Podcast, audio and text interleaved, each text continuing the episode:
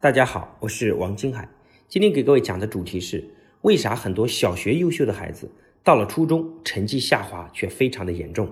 我们收到很多家长的留言，在反馈这个问题，说他的孩子呢，在小学的时候都是不用操心的，而且出类拔萃的，但是到了初一开始就大大的变样了。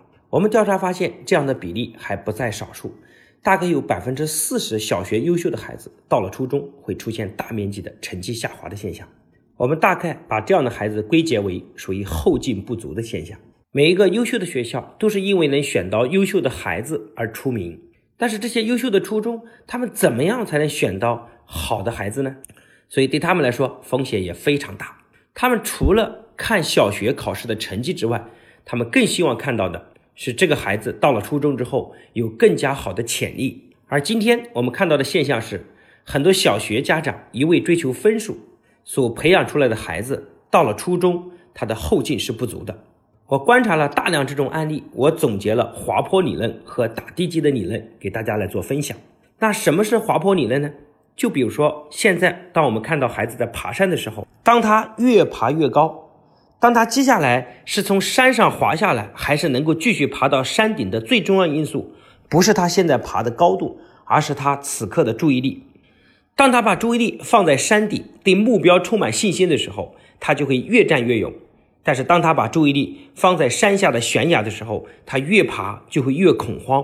这样的时候呢，就会犹豫不决，裹足不前，也很容易摔下来。而且爬得越高，摔得会越惨。所以，决定一个孩子未来的，其实不是他此刻的高度，而是他内心的想法。同样，面对我们很多成绩优秀的孩子。因为大量的父母只关注他所在山的高度，却没有关注他内心的想法，也让很多孩子陶醉在成绩优秀的光环中。表面优秀的孩子，其实内心非常的恐惧。一旦到了初中，面对更大的挑战和更强的对手，成绩开始下滑的时候啊，一切都来不及了。而且，曾经爬得越高，就会摔得越惨。教育孩子这件事儿，我们得向优秀的农夫学习。当农夫看到庄稼的叶子黄了，他们大部分都能想到这是根部缺乏营养的表现，他不会在叶子上下功夫。而普通的农夫只看到叶子是绿的，就觉得树非常健康，其实水平还是非常有限的。因为最终能决定这棵树能结多少果实，本质上还是由它的根部营养决定的。那父母的水平也非常的类似，人生就如爬山，我们关注孩子内心，而不是他所爬的高度。其实才决定了孩子未来，这就是我总结的滑坡理论。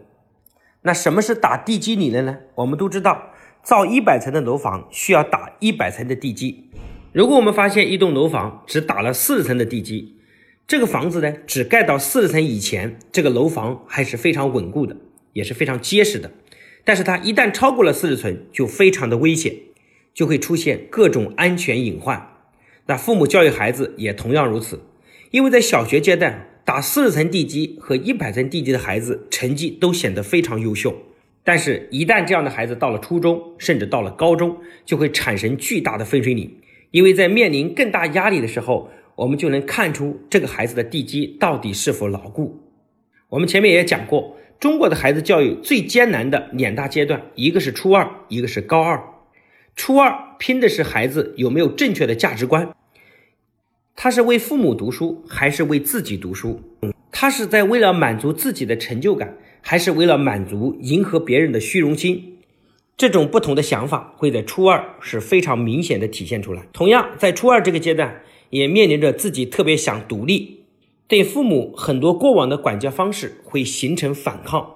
能否经得住各种外部的诱惑，能否具备成熟的判断能力，对孩子都非常的重要。如果这个阶段的孩子知道什么是对的，什么是错的，那么就不会出现很多的有隐患。那么高二阶段呢，是孩子面对更大的挑战阶段，因为在整个教育中面临压力最大的阶段也在这个时候。这个时候呢，能挺得过去的孩子需要特别强大的抗挫能力。如果从小父母培养没有让孩子跌倒，并且自己学会爬起来，没有能够让他在学习上懂得承受一些外部压力。让他变得自强，而是过多的保护，而没有培养孩子的独立性和抗挫力的话，那么这个阶段的孩子就会很容易被淘汰。所以，教育孩子特别重要的是给孩子打好基础，来避免在初二和高二这两个阶段的危险。所以，很多小学优秀的孩子，我都会经常跟父母说，小学优秀并不是真正的优秀，而反过来，小学才只是打地基的阶段。我们总结发现啊，教育孩子最重要的打地基的阶段是在零到六岁和小学这个阶段。为什么零到六岁非常重要呢？因为零到六岁是孩子各种敏感期的爆发阶段，比如说语言的敏感期，我们经常讲的叫乡音未改。比如说一个人在城市待了很多年。那还是家乡的口音，是为什么呢？因为你零到六岁所生活的地方决定你这一辈子的口音。因为零到六岁这个阶段，一个人的学习能力是非常强的。比如说，中国最难懂的口音呢，可能就是温州话。当年啊，被列为中国军队的军方代码，连中央情报局都无法破译。那么，如果把一个小孩放在温州，那么他很快就会学会讲温州话。但是，你把一个成年人放在温州待十年，可能他都学不会。在零到六岁这个阶段呢？你给他呈现一国语言，他就会讲一国语言；如果你给他呈现出六国语言，他同样也会学会六国语言。但是大部分的父母呢，都错过了这个阶段对孩子的培养。在中国，教育投资最大、孩子投入时间最长，也证明是最失败的一门学科就是英语。我们从小学、中学、高中、大学都一直在学英语，但是百分之九十九点九的人。对英语都没有什么自信，而且英语在后天的工作中也基本上带来不了太大的帮助。其实本质上，因为从小没有语言环境，我们更多学习都是用来考试的。我身边有个非常优秀的家长，他从生下孩子就非常注重英语学习环境的营造，一直培养他孩子六岁的时候就可以听英语的 BBC 的原声广播，同时还能熟练的背新概念英语。我前面也分享过，我们整个研究院呢。也专门对零到六岁这块做了深入的研究。我也拿我自己的两个孩子呢做了非常好的实验。我们家老二啊才三岁不到的年龄，但是已经可以认识一千个英语单词了。我们懂得捕捉孩子的语言的敏感期，对孩子后天语言的学习会达到事半功倍的效果。除此之外，零到六岁还有个非常重要的能力培养，就是阅读兴趣和阅读能力的培养。中国的学校教育啊。孩子从小学一年级到三年级，我们总共学习的汉语的词汇也不到一千个，那么还不具备阅读能力。但是呢，到了三年级以后呢，读书的压力就非常大了，然后作业呢都做到了很晚。而到了小学六年级，基本上能具备阅读能力，但是已经被各科的应试压得喘不过气了。然后到了初中和高中更加如此，结果到了大学，对读书也非常厌倦了。然后又开始疯狂的沉迷于网络游戏，所以我们总结一下我们的教育现状呢，就是我们的孩子都在上学，但是从小都没读过什么书，因为我们无法改变教育的体制，我们也不可以把这种责任推给国家，但是其实损失的却是我们自己孩子的未来。如果各位父母想通，我们的孩子在零到六岁就开始培养他的阅读能力，孩子不一定要学会写字，但是他会自主的阅读。因为在零到六岁这个阶段没有考试，所以没有任何的压力，而孩子却有了大量的时间去阅读。我现在碰到最厉害厉害的孩子，在七岁的时候已经读过了一千五百本书。这样的孩子呢，到了小学，因为爱学习，读书又非常的轻松，然后又给自己空出了六年的时间，可以广泛的阅读，打了非常好的基础。因为他广泛的阅读，可以把很多科学的知识就当课外书一样给读完了。这样的孩子到了初中和高中以后呢，后劲就非常的足。我们已经用这样的模式呢，培养出一批又一批的学霸了。但是现状呢，是大部分的父母都错过了这个阶段。他们竟然认为啊，孩子在三岁识字属于超纲教学，让孩子提前承受压力是对孩子天性的一种扼杀。